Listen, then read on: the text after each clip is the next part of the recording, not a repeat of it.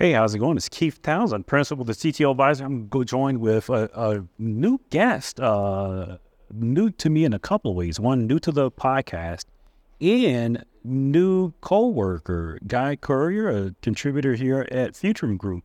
Guy, welcome to the podcast. Hi, thanks, Keith. It's great to be here. So we're here at Supercompute 23. Uh, this conference has been going on for 35 years. This is my first supercomputer. What about you? Third. Third. And uh, when was the last time you uh, came to the show? Well, I was here last year. And then before that, it was maybe six years ago. So you missed mm, uh, the big disappointing show in St. Louis, I think it was? Yeah, yeah. But other than that, this is like 15,000, 16,000 people here somewhere. I haven't gotten no official numbers, but it's a it's a nice crowd. Yeah, they were telling us this might be the biggest ever. Mm-hmm. And really, it's it's no surprise uh, because you know everything all over is all AI right now, and uh, AI systems are supercomputing systems. So let's talk about that. You know, let's just jump into the deep end obviously we're in the beginning of the AI hype cycle. Everything has AI in it. And I don't know if supercompute has ever been considered a AI show. Machine language, definitely. I mean, I'm sorry, machine learning, definitely. Uh, a lot of scientific compute, a lot of use of GPUs, nothing new to this group. AI, you know, we kind of poo pooed on the term AI years previous because AI meant something specifically versus machine learning. So, you know, you're a veteran of this show. What, how, do, how do you think the AI conversation overlaps with the supercompute conversation? Well, so I've been um, doing uh, HPC, mm-hmm. uh, high performance computing, for you know quite a long time. And AI first started really cropping up seriously within HPC discussions um, three or four years ago because uh, efficiency is really important in HPC, meaning efficient use of the systems because they are so much in demand and the the the performance needs so far outstrip even the very advanced and advancing capabilities we have today, right? So AI, not generative AI, mind you, mm-hmm. AI is just speaking really broadly, um, has been one way to start to more efficiently queue up jobs, for example, um, and to more efficiently uh, run and rerun jobs with differing parameters to get to results more quickly. Now, that said, those are what you might call minor subsystems of the overall. They might not even run on the particular supercomputing cluster we're talking about, right? Um, but that has like, it's such an academic field, HPC and supercomputing engineering, is so academic. So naturally, there have been a great deal of studies and research done just around linking AI to HPC. So the thing is now, of course, like you said, the HPC world and supercomputing world is very familiar with the use of accelerators, uh, data center graph uh, GPUs, and very advanced, um, high speed, low latency computing infrastructure. Um, and a lot of those elements are what you need for successful AI. We've all known this, but with ChatGPT and generated AI, all of a sudden everybody wants to get in on this and understand it better.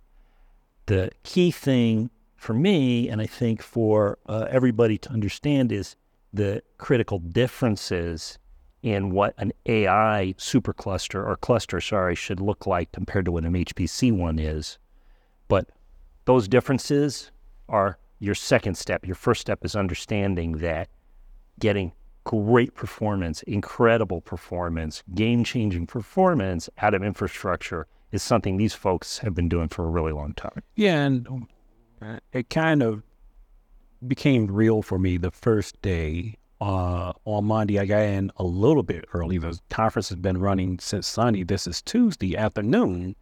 And I got in Sunday, I mean, Monday morning, and I went to a session about uh, best practices for HPC in the public cloud put on by AWS. I was blown away by the velocity of the course. It's eight hours, and you're trying to get in best practices of HPC and cloud. Two things when you put them together, you know, are kind of life life career long learning pursuits in themselves, and you're mashing them together. We went through kind of the fundamentals of AWS all the way to uh, creating a swarm cluster within AWS like an hour into the presentation. So, you know, it's it's an amazing velocity.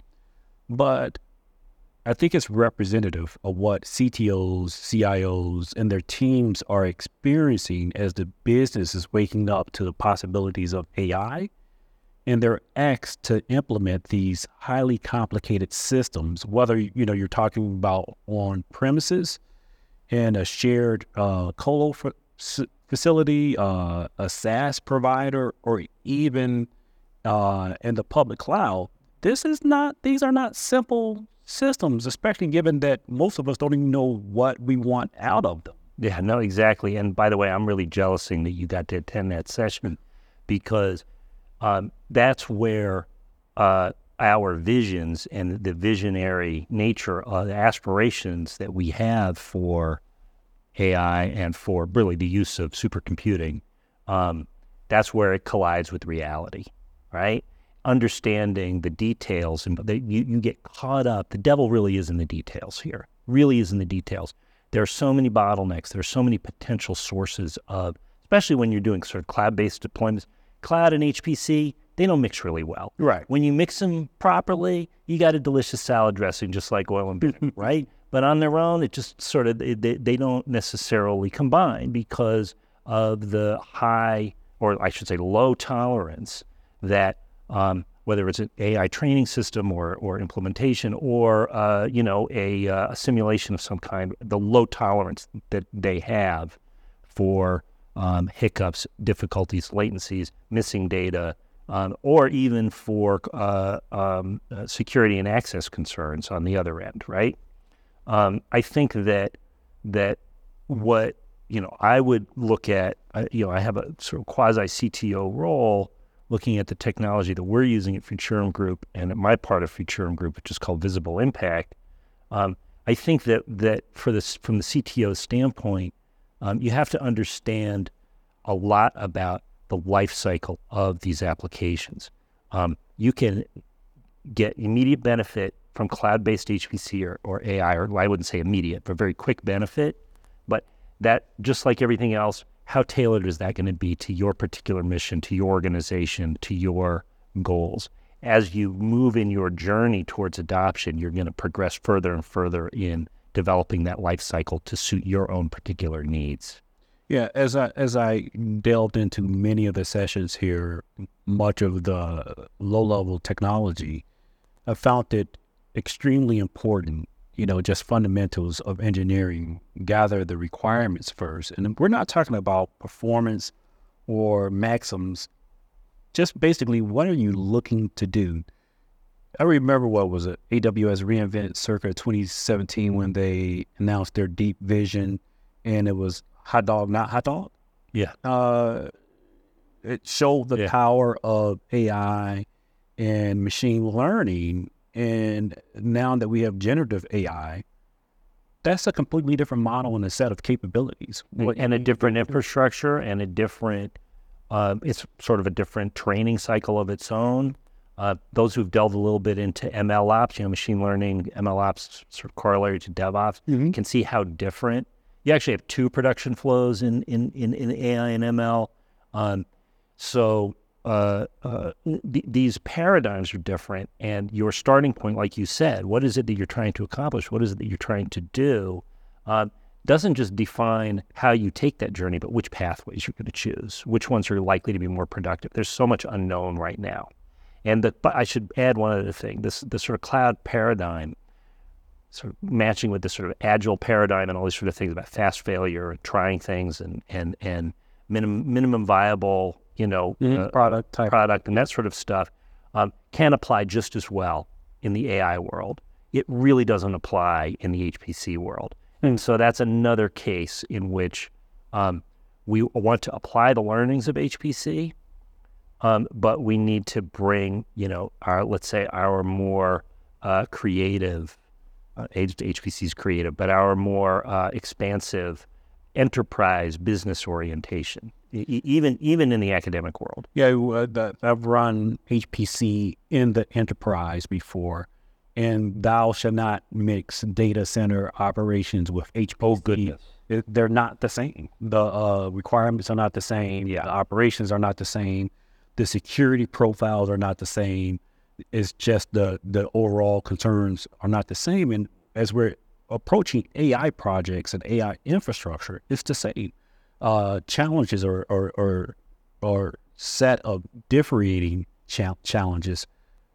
You know, if you need to do some facial recognition, you may not need to retrain or create a whole other train. You might be able to find a SaaS type solution that will do that for you versus net new things that you need to, uh, which will move to the next phase of our conversation, using some of these high end GPU based systems. Uh, I've heard a new term here uh, that I had not heard before accelerated computing or accelerated focus computing. The idea that we're uh, using primarily accelerated computing next to CPUs or uh, GPUs, basically, essentially next to CPUs, where the primary compute is the GPUs.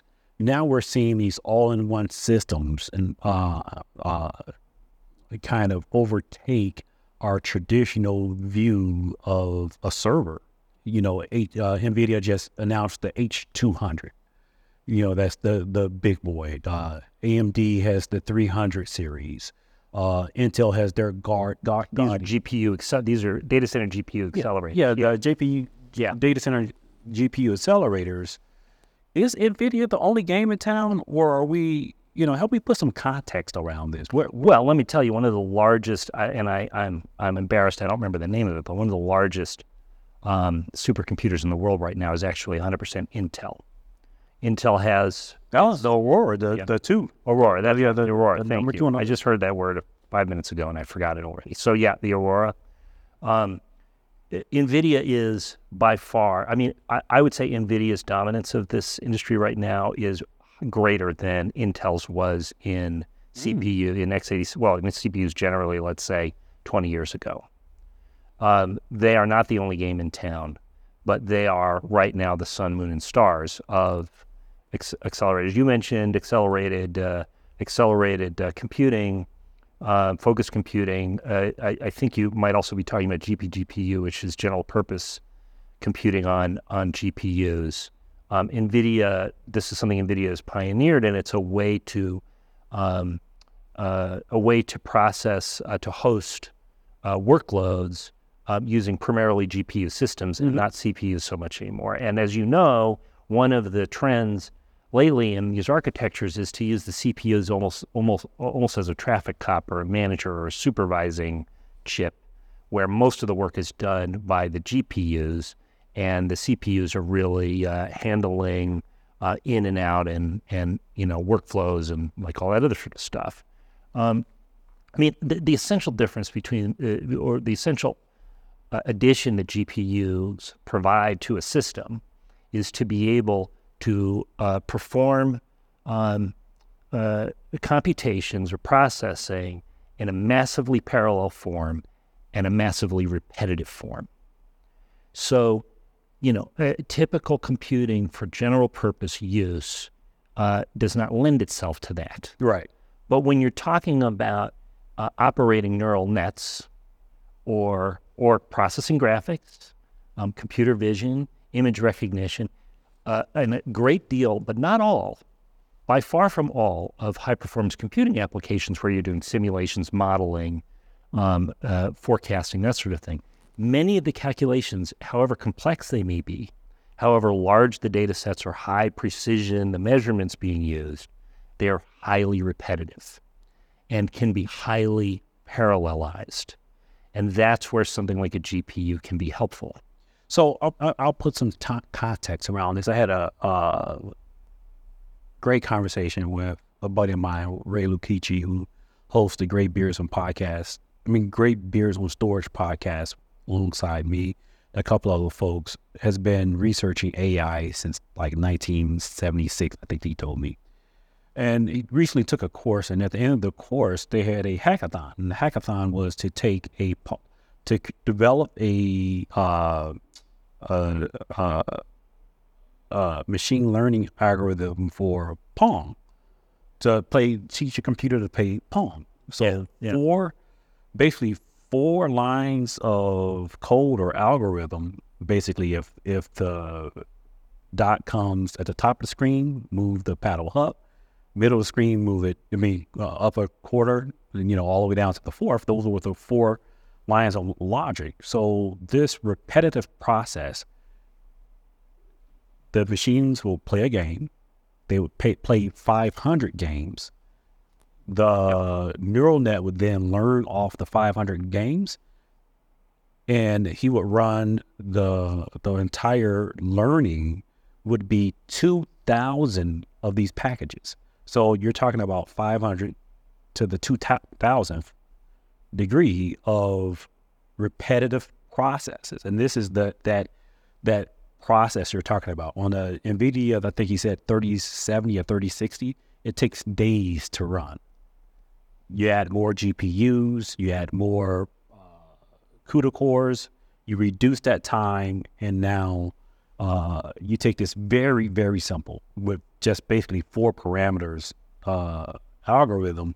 It takes days to run on a fairly beefy desktop system with uh, accelerated compute.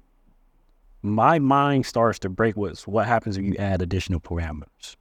Like how much more difficult that problem becomes for a CPU to solve versus a GPU. If the instruction set or the sorry the the the computations required fall within the capabilities of the GPU. Mm-hmm. Um, it's more than just add plus, you know, multiply divide, but not honestly not a hell of a lot more. But it does it very very well. It does it very very fast, and it does it on a mass basis. And furthermore, the software and the ability to code these systems is extremely mature at this point.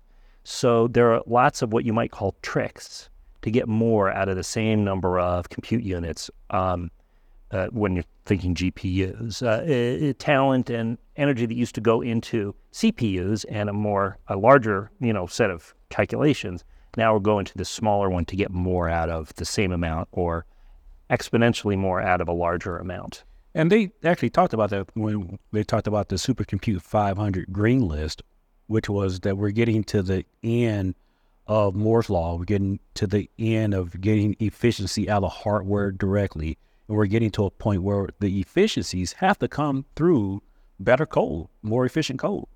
Well, yeah, I, I'm sorry. I, I've been doing this for a while, doing this business for a while. And it seems like we're on we're on a three to five year cycle where everything's going to be solved by software, and then everything's going to be solved by hardware. We are definitely in a software development phase. Um, the market has been pushed uh, very hard towards um, its limitations, its physical limitations with current technology and current capabilities. Not that I mean, you know, I, I mentioned NVIDIA, AMD itself has done remarkable things with its microarchitecture um, to bring memory processing and that CPU orchestration component or processing component does processing too.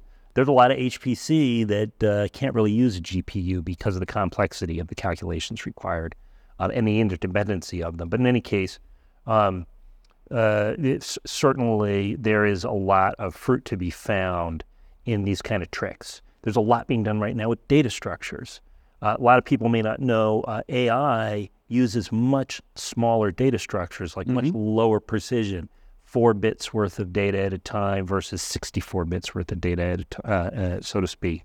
Um, uh, n- n- numbers that are encoded at a lower precision. And there's a lot of creativity around that right now for AI purposes, all to get more out of the same amount of silicon. Yeah, I, I was quite amazing. I think I referenced it out if I hadn't now put it in the show notes basically the basic concepts of LLMs and training of LLMs. Extremely the base concept is extremely s- simple. Right. And uh, I, I, I forget who it was I was having a conversation with, and I have to check the data, but they were saying the overall data set that uh, um, a typical LLM is trained on is like 80 gigs. But the uh, the repetitiveness and the predictions, that 80 gigs might as well be in, you know, kind of translating into the data center world, several, several petabytes of, of traditional data center analytics and searches and capability because of the repetitiveness and the complexity, the resulting complexity of the uh, of the jobs we're running on GPUs. I'm having a lovely time coming up to speed on AI. I still feel like a kindergartner in uh, an advanced algebra course. And when I'm coming to these events, I love it, guy, that folks are like you are here to break down these topics for me. Uh, do I, I, I know you're on Futurum Group, just general as a contributor. Can people find you anywhere other than the Futurum Group? No, that's that's the place to find me right now. Okay. Um, so futurumgroup.com, you can look in the analyst directory. You'll see me there. Um, you can look at uh, uh, in our insights section to see uh, some of the articles I've been publishing there, and hopefully you can find me on a few more podcasts and maybe a video or two now and then. Yeah, we'll make sure to have you. Uh, I did not bring the camera to this event, but I'll make sure to have you on a CTO Advisor webinar soon as we talk through uh, not just AI. You have a pretty good knowledge across the spectrum of uh, enterprise technology. I'm looking forward to learning more from you. Thanks. I'm looking forward to having those discussions with you. If you want to learn more about the CTO Advisor, you can find us on the web, thectoadvisor.com. We're not quite integrated into the Futurum Group's website. You're not going to find me under uh, insights and analysts yet on the Futurum Group site. You can still find all of my musings on the CTOadvisor.com. You're going to find out, uh, you want to engage with me? I am still on x.com at CTO Advisor and, of course, always on LinkedIn. Talk to you next CTO Advisor podcast.